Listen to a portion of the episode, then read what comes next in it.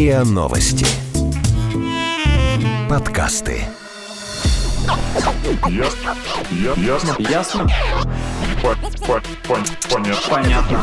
Вы слушаете подкаст «Ясно-понятно». Здесь мы говорим о том, что нас беспокоит, бесит, интригует, кажется сложным и заставляет сомневаться. И пытаемся понять, что со всем этим делать. Это Лина, Игорь и Ваня. Всем привет. Привет. Привет. Есть у меня такая традиция. Каждый год я подвожу небольшие итоги, что я посмотрела в течение года, что я прочитала. Вот. Что касается, что я посмотрела, мне очень запомнился, я очень впечатлилась мультсериалом для взрослых «Полуночная проповедь». Он вышел, по-моему, весной, где-то там в апреле или в мае, и это супер психоделичная история, которая просто поразила меня сочетанием какого-то удивительного трэша и жизненной философии, в общем, там суть в том, что на подкаст одного американского актера, комика, наложен супер гениальный трэш и визуальный ряд. Вот. И Ну, я то есть знаю, это ты, ты смотрел, Вань, я, Я, я ну да, я помню. тоже, я смотрел, я посмотрел буквально там за неделю, наверное, там благо всего 8 серий по 20 минут или даже короче. Да, их невозможно смотреть подряд. Да, говоря. и, конечно, это один из мультсериалов, где ты просто смотришь на картинку, и там невозможно отвлечься, потому что там столько всего происходит Да. на одну секунду экранного времени, и плюс к этому еще идет очень плотный поток информации. То есть там герои прям говорят и говорят и говорят, причем они говорят абсолютно не про те вещи, которые, Который происходят на экране. да, и тебе Из-за этого кажется, концентрироваться из-за этого кажется, что одном. вообще все не так. Почему они начали копать, а говорят про йогу? Ну, то есть, и там что-то такое вообще дичайшее. Ну, и, соответственно, там он заканчивается очень так красиво, и понятно, что, скорее всего, никаких следующих сезонов не будет. И не нужно. Да. И не нужно. Да, но... Объясни, не смотря шум мне, там есть хоть какой-то смысл? Или это просто такой Windows Media Player на максималках, где... Но это, мне Не-не, кажется, это- это, конечно. экспериментальный какой-то проект. Там есть основная линия сюжета, но как такового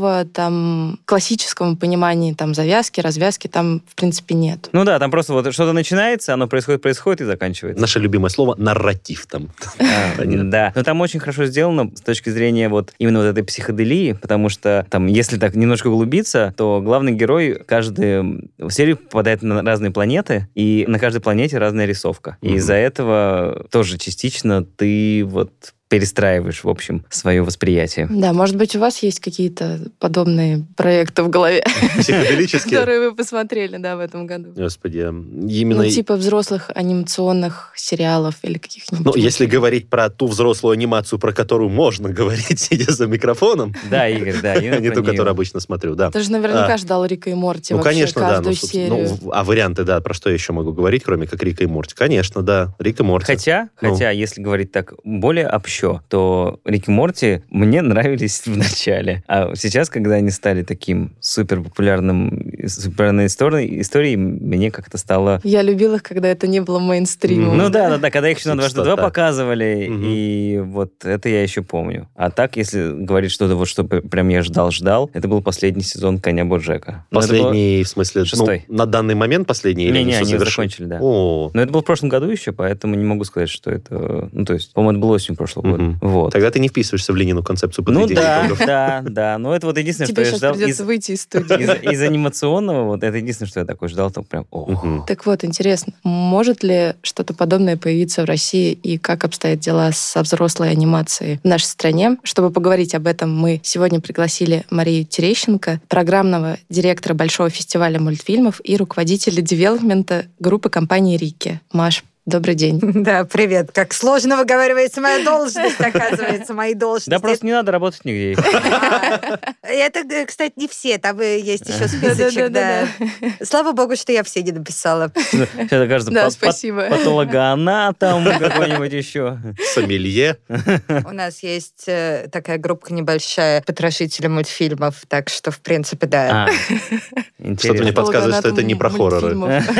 Это про хорроры для режиссеров и сценаристов, я бы так сказал. Мгм. Примерно, да. А в 12 ему пришло письмо с правками. Вахаха. Ну, Так что можно вот сказать про взрослые анимационные сериалы в России? Их вообще много? И есть ли они? Их есть некоторое количество, но, конечно, вот такого уровня проектов, как вы перечисляли только что в своей беседе, их нету, и на то есть свои причины. В основном они в том, что, в принципе, у нас индустрия пока не настолько развита, как в Америке. Все перечисленные вами проекты американские, и, в общем, кроме Америки и Японии, вот э, таких культовых, громких, взрослых сериалов, конечно, никто не производит. И да, первая причина в том, что любой проект должен, естественно, окупаться. Да? И для того, чтобы он окупался и производился, должно вырасти некоторое количество людей, которые умеют это делать, людей, которые готовы это смотреть. И вот сейчас только выросло, только подросло у нас поколение, которое готово смотреть взрослую анимацию, особенно такого толка. И сейчас это становится осмысленным. И очень забавно, что именно сейчас происходит происходит эфир, потому что за, значит, осень, за минувший буквально месяц было заявлено несколько инициатив от очень серьезных компаний по поводу производства взрослых сериалов. Это, Это- ну, это, конечно, Кинопоиск, который заявил о том, что они будут делать Киберслав, выпускать. А, все-таки, Да. да? Ура! Неужели? Последние новости, которые я знаю о Киберславе, это трейлер, как бы, и с тех пор тишина. Нет, Они реально- Сколько лет уже но на, прошло? на Ну, вот именно. На Комиконе они объявили о том, что они запускают Киберслав.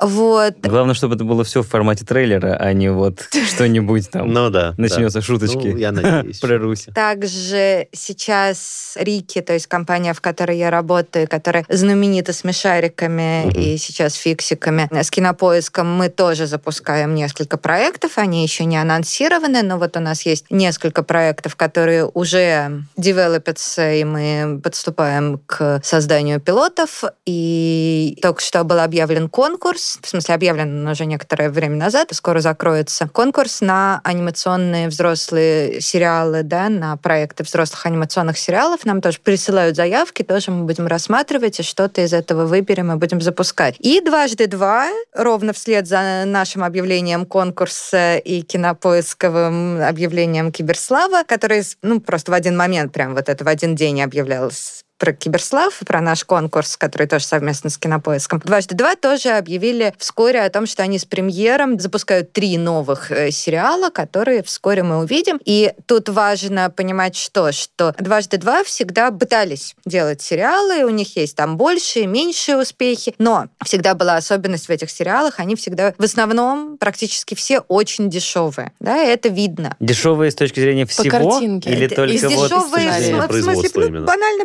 бюджета, да, то есть так как это Ну, так очень давайте бюджетное. рисковая штука по окупаемости, то они не могли вкладывать в это много денег. Ну, Ну, ты просто вот подозрительную здесь же- сову, ты видел, как она Это нарисована? я понимаю, но вот возьмем там же, опять же, с точки зрения дешевости рисовки. Это ладно, но вот Давайте не вернемся будем к первому... употреблять слово рисовка. Хорошо. Да, да, да, это есть такая Анимация. дичка рисовка. Что? Дизайн Да. э, Диза- рисунок. Как угодно. Возьмем Визуальный первый дизайн. сезон, возьмем первый сезон South Park а, к примеру. В чем сложность, как бы... Нарезать детальки? Да, нет, я к тому, что... Stop-motion я- так долго делается, Я ты к, не тому, что, я к тому, что насколько здесь вот соотношение качества картинки и дизайна и соотношение качества сценария. Ну, то есть, например, если сценаристу говорит, мы заплатим тебе там 15 тысяч, он там напишет плохие шутки, а за 30 тысяч напишет два раза лучше. Абсолютно, абсолютно. А как вы это себе представляете? Вам кажется, что как пишется сценарий, что садится один чувак и за ночь что-то он нафигачил? Нет. Во-первых, сценарий зависит от размера команды. Одно дело, я одна напишу,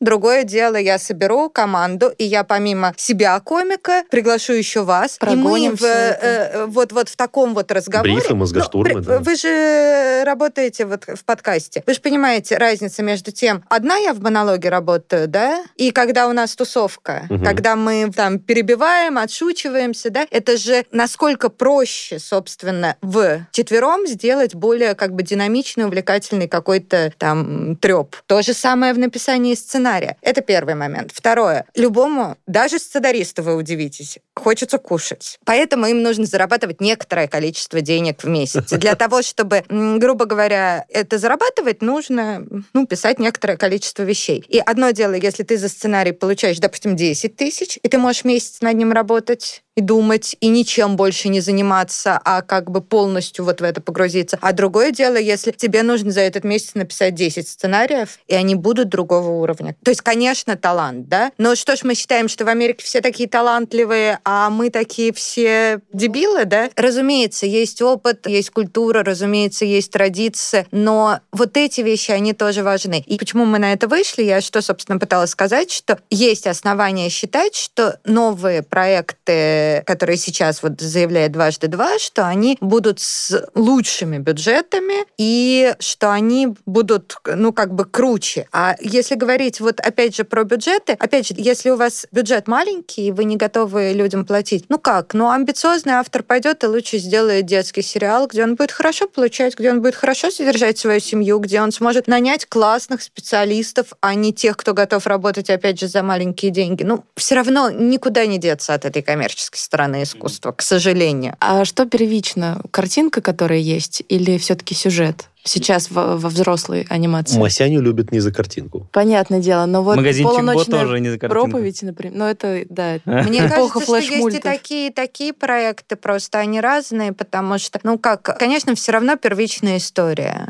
если мы говорим про сериал. То есть э, нарратив, какая-то вот эта вот составляющая смысловая и сторителлинг. Потому что, в принципе, вот если короткометражка, например, она может быть абстрактной, бессюжетной, не нарративной, и вы с удовольствием ее посмотрите. Ну, конечно, не все, да, там не очень широкий зритель, но, тем не менее, какое-то количество найдется людей, которые получат кайф чисто от визуала. То сериал представьте без нарратива. Вы не будете это смотреть. Вы не будете каждый день включать 20 минут того, в чем вы не видите вербального смысла. Мы так устроены. Вот. Но дальше, когда есть как бы какой-то качественный нарратив, есть сериалы, которые больше построены, например, на диалогах и на каких-то смыслах, и на каких-то заложенных там юмористических, допустим, вещах. А есть такие, как Рик и Морти, где очень много экшена, где очень много именно приключений.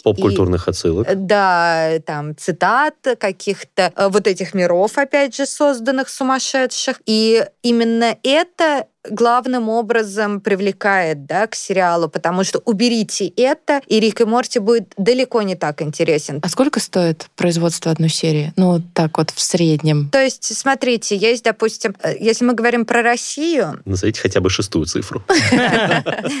Ноль. Смотрите, если мы говорим про Россию, то у нас есть такая некая отправная точка условная для оценки анимации. Это деньги, которые дает Министерство культуры, когда оно дает. И сейчас это 200 тысяч в минуту. При этом эта цена не увеличилась. Рублей, извините, да. да, эта цена не увеличилась, когда у нас изменился курс. То есть она когда-то была очень приличной, сейчас она, В конечно... два раза меньше. Да, в два раза да. меньше. А сколько, вот если мы говорим просто минуту, сколько по времени это занимает, опять же, усредняя, там, не знаю, что это неделя работы? Опять же, смотря что мы имеем в виду. Нам, потому что сейчас анимация стала очень как бы таким расширенным понятием. Вот, опять же, там то, что делает Добряк или кто-то еще там из э, интернет-ребят, веб-анимация, там ролик можно сделать и за пару дней. Вот, но, например, если мы говорим о студийном производстве, то, конечно, там намного более серьезные вещи, и там, не знаю, какой-нибудь шестиминутный фильм, он делается, если мы говорим про 2D, он делается, ну, обычно несколько месяцев, и это уже по готовому сценарию. Да, вот эти 200 тысяч, которые я назвала, ну, допустим, 2D стараются плюс-минус укладывать в это. Для 3D это уже вообще не деньги, то есть даже самые какие-то дешевые, вот самые экономичные малышовые Дети вещи против волшебников. все равно, по крайней мере, индустриальные. Понятно, что одно дело, вот мы говорим про веб-сериалы, как те же Metal Family, там люди выезжают на другом. Когда студия выпускает фильм, и когда это идет на каналы, к этому есть определенные требования. И вот если это индустриальные, то 3D начинается от 300-400 тысяч, и дальше бесконечность не предел. То есть это вот когда мы хотим сделать что-то там чуть-чуть поприличнее, там какие-то деталечки, какие-то там фигурочки, чуть пару лишних персонажей вести, это сразу цифра вырастает за миллион за минуту.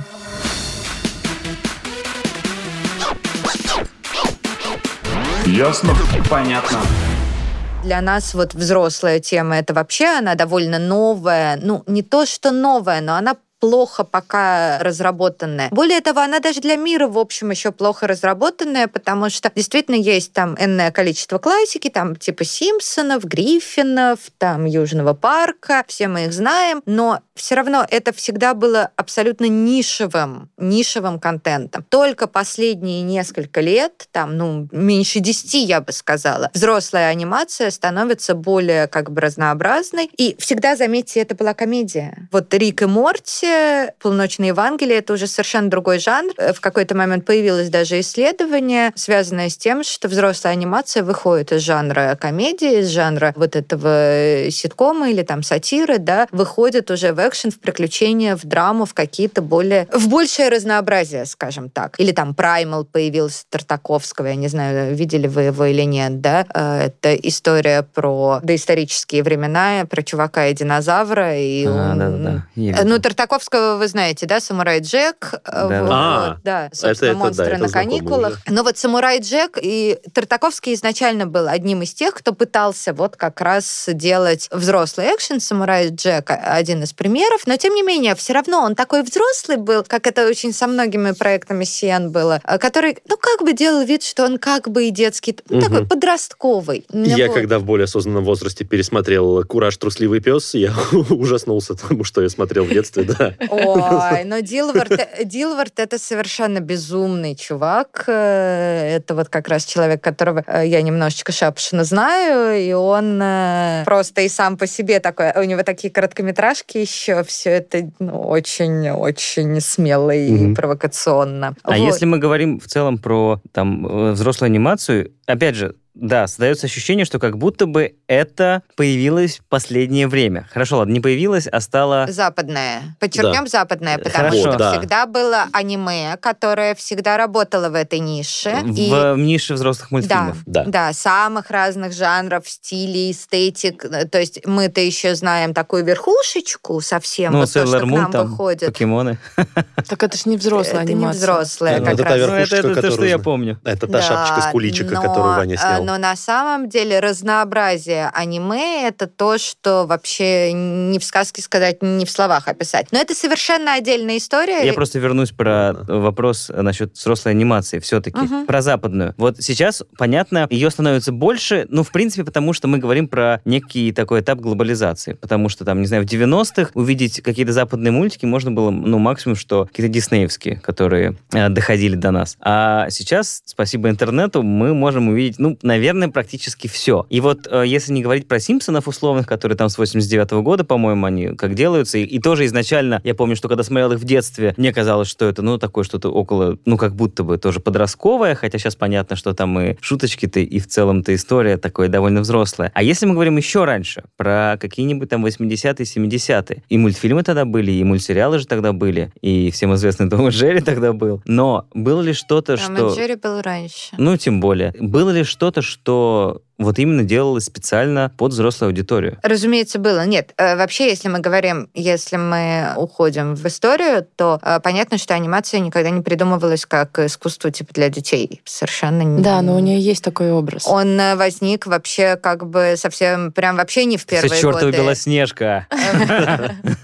Абсолютно. Белоснежка и? Микки Маус. Ровно это, да. До, собственно, Микки Мауса и Белоснежки никто вообще не считал, что анимация для детей, и никому даже вообще-то в голову не приходило, что она для детей. То есть это было абсолютно... Вот есть кино, есть анимация. И Белоснежка, более того, делалась не для детей, да? Это не детский фильм, на самом деле, чтобы мы понимали. Так же, как и Микки Маус. Это не детское кино. Надо было Они- сразу экранизировать неадаптированную версию. Братьев они Гримм, да? делались совершенно как бы для людей, да, без вот такого уточнения. Это сейчас все очень четко, ЦА, такая, сякая целевая аудитория. Просто известно, что делались первые мультфильмы, они делались как бы просто, ну вот, для general аудитории, да. А потом выяснилось, что это работает на детей, да, что дети, они больше откликаются, во-первых, а во-вторых, появилась, собственно, почти роковая для анимации вещи под названием мерчендайзинг. Это сопутствующие товары, да, это игрушки. И вдруг выяснилось, что анимация может окупаться намного лучше за счет именно детского сегмента. Потому что, а, ребенок много много раз готов пересматривать. Ну как, вот вы посмотрели «Полночное Евангелие» и все, да? Ну, может, еще раз пересмотрите. Ну, три раза. Ребенок может пересмотреть 200 Да-да. раз. Все мы помним наши мультики на кассетах. На повторе.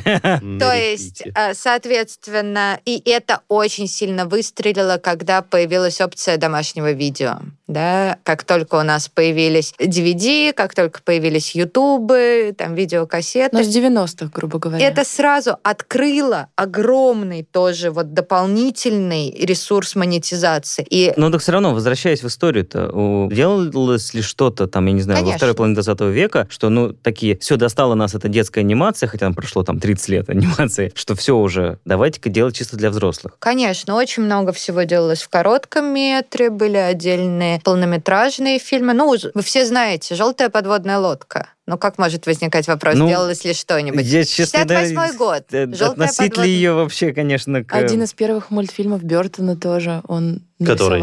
Про Винсента. Да, там но это был. короткометражка, да? Короткометражка, да. Э, много. А помните этот э, у Мёбиуса там эти Гандахар? э, Ну, он, правда, позиционировался как детский, этот «Властелины времени», но он очень относительно детский. Вот я смотрела его как раз в 6 лет, он вышел в советских кинотеатрах. Волосы дыба.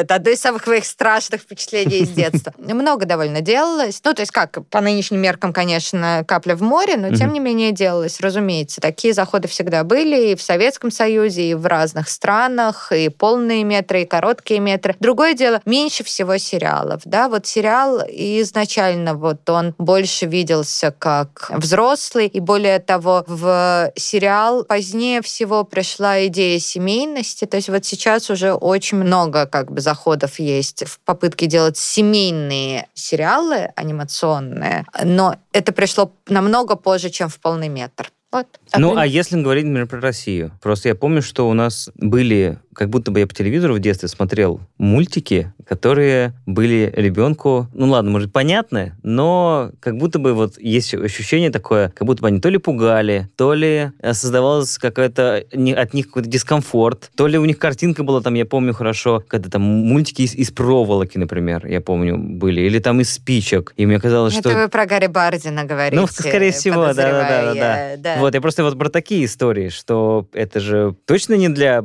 пятилетних мальчиков. Что-то из пилот ТВ, из лифта. Смотрите, у нас было как бы в этом смысле два типа такой не совсем детской анимации. Одна была чисто взрослая, то есть мультфильмы для взрослых, короткометражки. Их было довольно много. Ну, наверное, самая известная это «Сказка сказок» Нарштейна. Это совершенно не детский фильм. Масса мультфильмов «Хитрука», «История одного преступления», «Дарю тебе звезду», фильм, фильм, фильм, «Икару мудрецы», да, ну, то есть практически все хитруковские мультфильмы. Э, Фильмы анимационные Андрея Юрьевича Хржановского. Это «Жил-был Козявин», «Стеклянная гармоника». Может быть, вы их там хуже знаете, они такие артхаузные. Потом он сделал огромную вот эту трилогию про Пушкина по рисункам Пушкина. Вот. Это как бы одна категория фильмов, к которым можно там условно присоединить такие фильмы, там, как «Семейный марафон», например, да, э, не является э, высоким артом, в отличие от перечисленных, но, тем не менее, он четко адресован взрослым, он как бы говорит о взрослых проблемах и так далее. Даже, наверное, три категории фильмов. Вторая категория фильмов — это фильмы, которые делались как бы, ну, для семейной аудитории, скажем так, Винни-Пух, например. Потому что, с одной стороны, конечно, хитруковский Винни-Пух, он сделан вроде бы как для детей, с другой стороны, его с огромным удовольствием смотрели взрослые. «Ежик в тумане», который даже, в общем, больше любили взрослые, чем дети. Для детей он слишком такой лиричный или там Ничего цапля- не происходит. и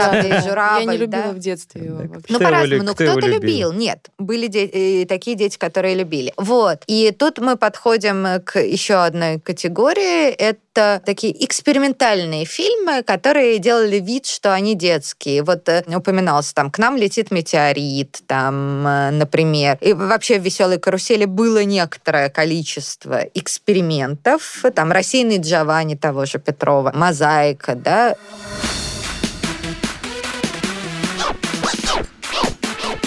Ясно? Понятно.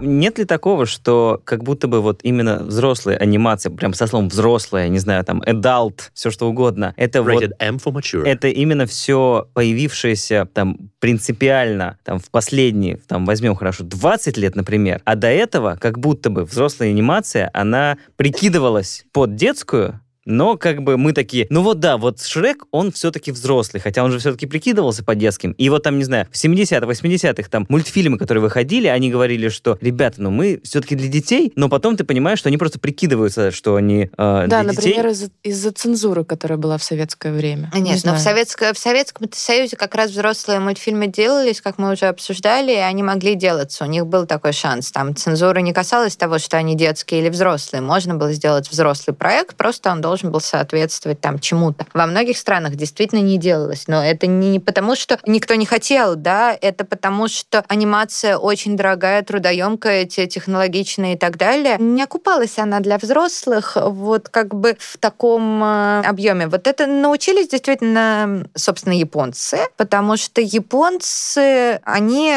Из-за чего у них-то так получилось? Потому что они хотели, значит, снимать всякое такое международное кино, и такое же, как в Америке, а, вот, а актеры только японские. И это стало проблемой, и поэтому они начали рисовать актеров с большими глазами и делать мультики вместо игровых фильмов. То есть вот именно в той части, которая массовый продукт, да, сериальный продукт, вот у них как раз эта тема оказалась для них более удобной, более смотрибельной, более востребованной с точки зрения аудитории, и пошло-поехало. Серьезно? То есть единственная причина это просто желание выйти на международный рынок? Ну и свои тоже, у себя тоже добиться того, чтобы смотрели их То продукт, есть а я не имею в виду просто потому, что у нас нету светлолицых, светловолосых, большеглазых актеров, поэтому мы их нарисуем. Я- Абсолютно. Я, думал, там глубочайший какой-то социокультурно-исторический пласт. Ну, есть, конечно, ним. социокультурный исторический пласт глубочайший, но мы сейчас о коммерческой стороне Ну, говорим, да, да? да. Я сейчас говорю, почему в, в остальных э, странах не было. А в остальных э, странах либо вот они как бы вообще в это не пытались идти, а в Европе были белолицые, большеглазые актеры, которые играли в игровом кино и в игровых сериалах, и это для взрослых оказывалось более коммерчески выгодным и так далее. Ну, естественно, естественно, если говорить про социокультурный, в- э, в Японии так же, как в Америке, э, комиксы, да, и Да, там еще какое-то время было американское... э, а- американское культура, да, влияние, влияние Диснея, там очень сильно насаждавшееся. Понятно, что в Америке и Европе, опять же, комиксы больше даже в Америке, которых нет у нас, и поэтому у нас взрослые, в принципе, как бы западлом некоторым считают, и не привыкли смотреть рисованные изображения, есть какие-то стереотипы. Тут много всего, разумеется, но все равно оказывается, что вот эта вот коммерческая составляющая, да, вот эта вот история про именно бизнес, она оказывается для анимации очень во многом решающей, потому что это сейчас уже человек может взять и на компьютере нарисовать Metal Family там втроем с друзьями, там, грубо говоря. А если мы говорим, например, о 50-х, 60-х, это было просто невозможно. Ты должен был пойти отучиться, заплатить за это свое образование и дальше идти в студию и с командой долго пахать, потому что невозможно было одному дома что-то нафигачить, да? И для, и для именно, потому что ну так-то, в принципе, нафигачить, просто сесть и просто нарисовать. Ну как? Ну, можно было, конечно, просто сесть и нарисовать. Но что вы дальше-то с этим делать Ну, вот будете? я говорю, поэтому. Э, Дело не в том, что успешное, просто все механизмы там дистрибуции всего, все это было так построено. Ну и даже дома нарисовать. Вы представляете себе, что такое нарисовать на минуту анимации? Не, это я- до я 20 представляю, 24 я- кадра в секунду. Когда у вас нет компьютера, и когда вы на целлулоиде, вам для начала станочек нужен, целлулоид, ну, Если мы не говорим про какие-то там псевдосериалы, сделанные специально, мультсериалы имеется в виду, под взрослых. Да, под э, взрослых, то если мы говорим про какие-то э, полноценный длинный метр, полтора часа, мультфильм, который про настоящее кино, в общем. которые смотрят, э, да, который сделан вот для взрослых, но именно, ладно, там не для взрослых, не знаю, там 30 плюс, а, по крайней мере, для, хорошо, как минимум, там 18 плюс. Полный расколбас. Такого формата, значит. Sausage Party. Ну вот полный расколбас, да, Полный расколбас. Барабас. Лина упомянула Мэри и Макс. Абсолютно взрослое кино. Очень много взрослого Я кино. недавно смотрела тоже «Морщинки». Вообще Морщинки, да, про дом про дом престарелых. престарелых, да. Очень много взрослого кино. Другое дело, что в большинстве своем оно все-таки относится к категории артхаус. Очень редко выходит, ну, вот как бы вот в такое прям вообще широкое обсуждение. Ну, из последних там более-менее прозвучавших, это, например, «Я потеряла свое тело» Жереми Клопена, вот в- на Netflix вышел очень такой симпатичный фильм. Опять же, из японских это, конечно, ну там, простите, «Призрак в доспехах», это Макото Синкай, который из э, нежно-подросткового перешел вот в последние годы, там «Имя твое, дитя погоды», они, в общем, уже, конечно... Имя твое там, где они спали и перемещались телами? Да, да, да, да, А. да. Вот. Они же очень коммерчески успешные, они прошлись по всему миру, и они уже, то есть, ну вот, допустим, 5 сантиметров э, в секунду, он все-таки, вот я его когда смотрела, немножко было ощущение, что, ну, это совсем, ну, вот такое для 12-летних, 13-летних, что вот во взрослом возрасте уже тяжко это смотреть. Вот. А вот начиная с сада изящных слов, э, он уже абсолютно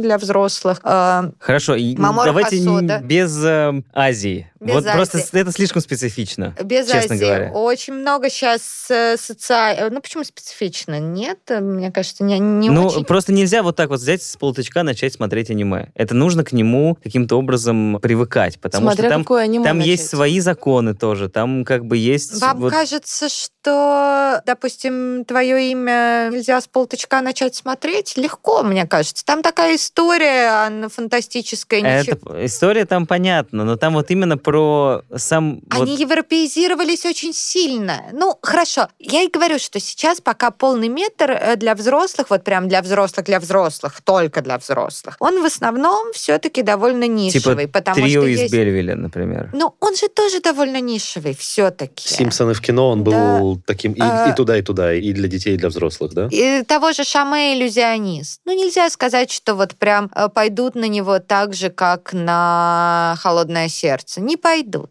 А, «Остров собак», например. Остров собак, да. Ну, что тоже не пойдут, как на холодное Я сердце. вполне Ну, не себе пойду. Это- но Ну, Это артхаус. все-таки побольше пойдут. Фанаты Вес Андерсона. Это, все-таки артхаус, да. Э, Соответственно, очень много кино такого про серьезные, как бы социальные, в том числе там катаклизмы или проблемы, там, не знаю, ласточки над Кабулом, там из э, более-менее последних, там документальное анимационное кино типа «Вальса с Баширом», вот, пожалуйста, вам примерно, по крайней мере, фильм, о котором там большинство слышало хотя бы, да, уж там кто смотрел, не смотрел, но большинство слышало. Фильм, который ничуть не уступает, там чуть меньше слышали, тоже вот из примерно того же жанра. «Кролик. Дорога в загробную жизнь», тоже вот э, анимационно-документальный. В общем, такого кино, там недавно я видела прекрасное китайское кино, но такое оно, оно сделано с Sony или с Warner Brothers, то есть оно, в общем, такое смотрится как вполне западного. Это не аниме, это 3D, такое навороченное, красивое, белая змея. Очень ловкое такое клевое кино. Из Японии тоже, но не анимешное, а тоже 3D-шное. Вот Арсен Люпен сейчас появился такой, э, он у нас не выходил, эти два, но вот тем не менее они есть. Такой экшен, приключения, авантюра, и вот опять же герой европейский Арсен Люпен. А в России что-то есть? Сразу вспомнился мультсериал «Эон Флакс».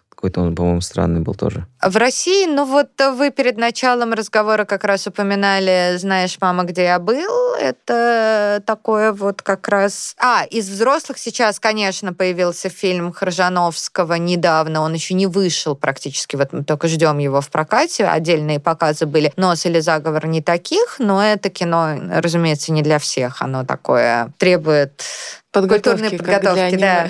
И красненького, да? В общем, опыты были и будут, конечно же, еще, но пока это пока у Всё нас в стадии зародыша, да? да, пока у нас взрослая аудитория, она не очень понимает, зачем ей вот идти вот на такое кино, при том, что очень много видишь взрослых вот именно на голливудском таком вот семейном, да, при этом не только с детьми. Я вижу, я, я ж смотрю все исправно, вот, и смотрю тоже на аудиторию, и очень часто, особенно если пришел там не днем выходные, а ну, в какой-то будний день. Очень часто это парочки, это компании молодые. С удовольствием ходят, смотрят там, при этом не только Пиксара, но каких-нибудь там, не знаю, аистов, еще что-то. Босс-молокосос какой-нибудь, да, очень любят взрослые. Там же про бизнес вся эта история. Суперсемейка вторая. Вот, да. Ну, это как бы Pixar. И мы говорим про босс, суперсемейку. босс молокосос это Нет, нет, суперсемейка, да. Суперсемейка Pixar, да. Нет, я считаю, что, конечно, в этом смысле DreamWorks все-таки более ориентируется на детишек. Там, конечно, можно попытаться отыскать двойное дно взрослое. И, скорее всего, оно там есть, вот, но все равно это завуалировано большим количеством глупых шуток. Ну, опять минимум. же, допустим, в начале тысячелетия DreamWorks как раз больше ориентировался на взрослых, и они больше продвигали вот эту вот взрослую тему. Если вы вспомните Мадагаскар, там очень много именно взрослого. Шрек, Мадагаскар и даже еще Кунг-фу Панда. Ну, да, они но переключились этого- в 2009 с выходом первых драконов, и они прям это анонсировали тогда, что они делают более такое... Детская, супер детская. Заходите, да.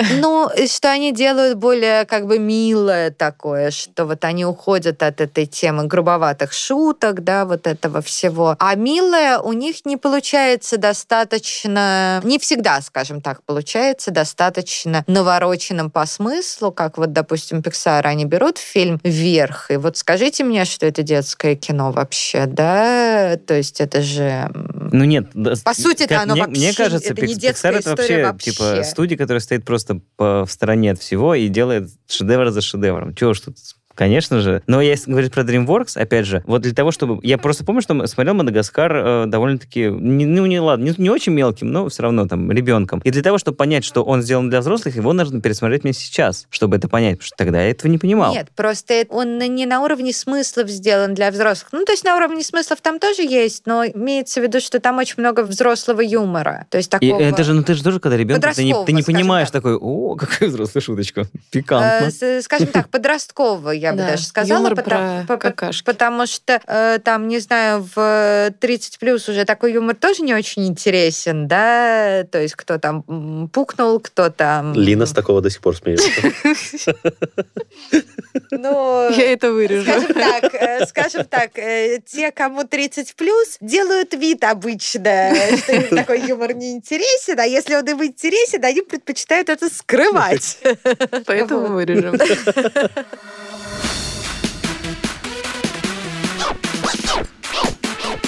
Ясно?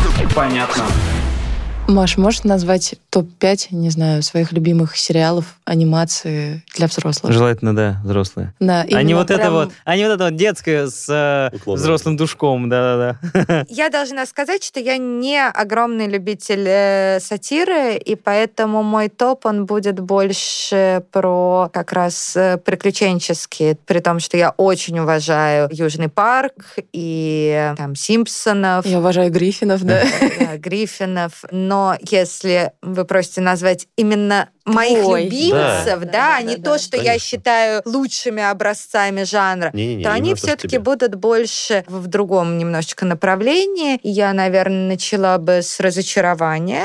Такая удивленная реакция. Да я просто не понимаю, почему всем нравится разочарование, когда есть Футурама от того же Грёнинга. Это- Она же лучше в разы. Нет, это, несомненно, возрастной сериал, и это практически единственный сериал в моем понимании, который сделан именно для... каким-то образом именно для моего возраста. И более того, я вижу, что прям вот мои сверстники его отлично смотрят, и он становится... Ну, просто ты молод слишком для него, он, он намного спокойнее, он э, взвешеннее, там более сбалансированный юмор, там много тонкого, там много каких-то таких апелляций к опыту, наверное, уже вот такому возрастному, хотя речь там вроде бы про юную девушку, главная героиня. Тем не менее, и это не только про меня, я говорю, я, я в какой-то момент проводила опрос в Фейсбуке, и его ряд людей назвали как, э, ну вот, любимые, по крайней мере, за последнее время. И я посмотрела, и там есть четко возрастная составляющая, и более того, большинство вот как бы все-таки сериалов, они заигрывают именно с очень молодежной аудиторией, да, вот э, таких э, анимационных. А он очень четко идет как бы в аудиторию по-настоящему взрослую. Интересно. Полуночное Евангелие, конечно, это очень впечатляющий проект. Да, конечно, Рик и Морти. Может быть, я не совсем последовательно, может быть, я бы там дальше что-то Не, расставила. их не надо ранжировать просто. Да, Праймал. Мне нравится Тартаковский. Мне вообще нравится все, что он делает. Это очень интересный проект. Он очень привлекает своей какой-то... Он необычный, да? Вот все-таки, когда ты смотришь там, допустим, Рика и Морти, Полуночное Евангелие, есть ощущение, что они, ну, условно из одного жанра. А Праймал совершенно другой. И он вдруг про другое, про другое время, про другие совершенно эстетики. И этим он очень меня как-то так привлек. И я назову очень удивительный title, который наверняка не входит в основном ни в какие топы, он не культовый, но мне почему-то он ужасно понравился. Это Duncanville.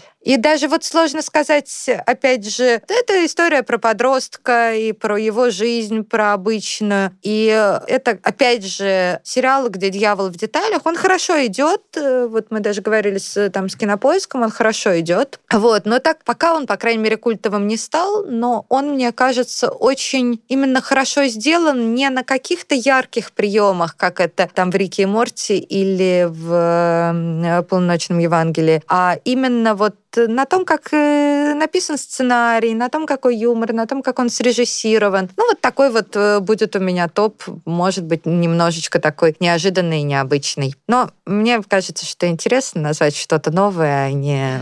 Особенно Дункан Вилли, я про него вообще не знал. Да, я Пришлось тоже. загуглить. Да. Вот, а не... Ну, мы же для этого и говорим, чтобы возникало что-то новое. Ребята, у него рейтинг 5,9. Не, не ведитесь.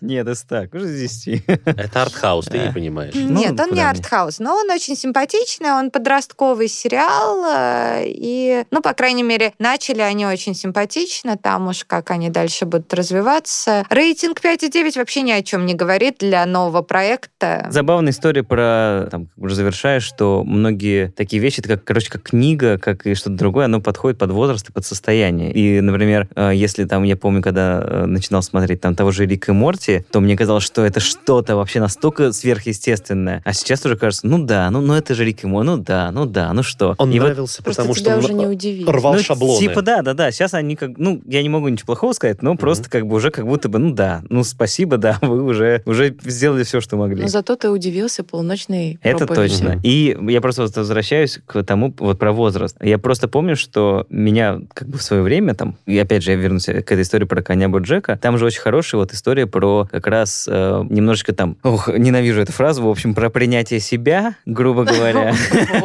И вот Все слышали, Ваня сказал про принятие себя. Вот, я просто помню, что когда я только посмотрел первый сезон, это было, наверное, лет пять назад или там четыре года назад, ну, я подумал, ну да, смешно, сатира, окей. И все, и потом не смотрел его. И потом в какой-то момент я вернулся к просмотру, и вот тогда он мне зашел. И, и я просто понял, что он мне зашел, потому что как бы вот подошел период и возраст, и вот всякая вот эта вот история, с которой и он смотрелся хорошо, в том числе. Вот, поэтому, конечно, завершая разговор, я могу сказать в первую очередь про состояние. Я также и Gravity Falls тоже сначала посмотрел, не понял. Потом посмотрел и понял. А потом как понял! Да. Закрывает наш сегодняшний эпизод питерский квартет из Питера. Называется Лоуки Коллектив, который играет такой немножко дарк джаз. Но мне кажется, опять все в сторону погоды у меня уходит вся эта музыка. А сегодня с нами была Мария Терещенко, программный директор Большого фестиваля мультфильмов и руководитель девелопмента группы компании «Рики». Маш, спасибо, что пришла сегодня. Огромное. Да, огромное. Игорю очень понравилось, а нам еще больше. Да. Это подкаст «Ясно-понятно» и Лина, Игорь и Ваня. Всем пока. Пока. Пока. Пока.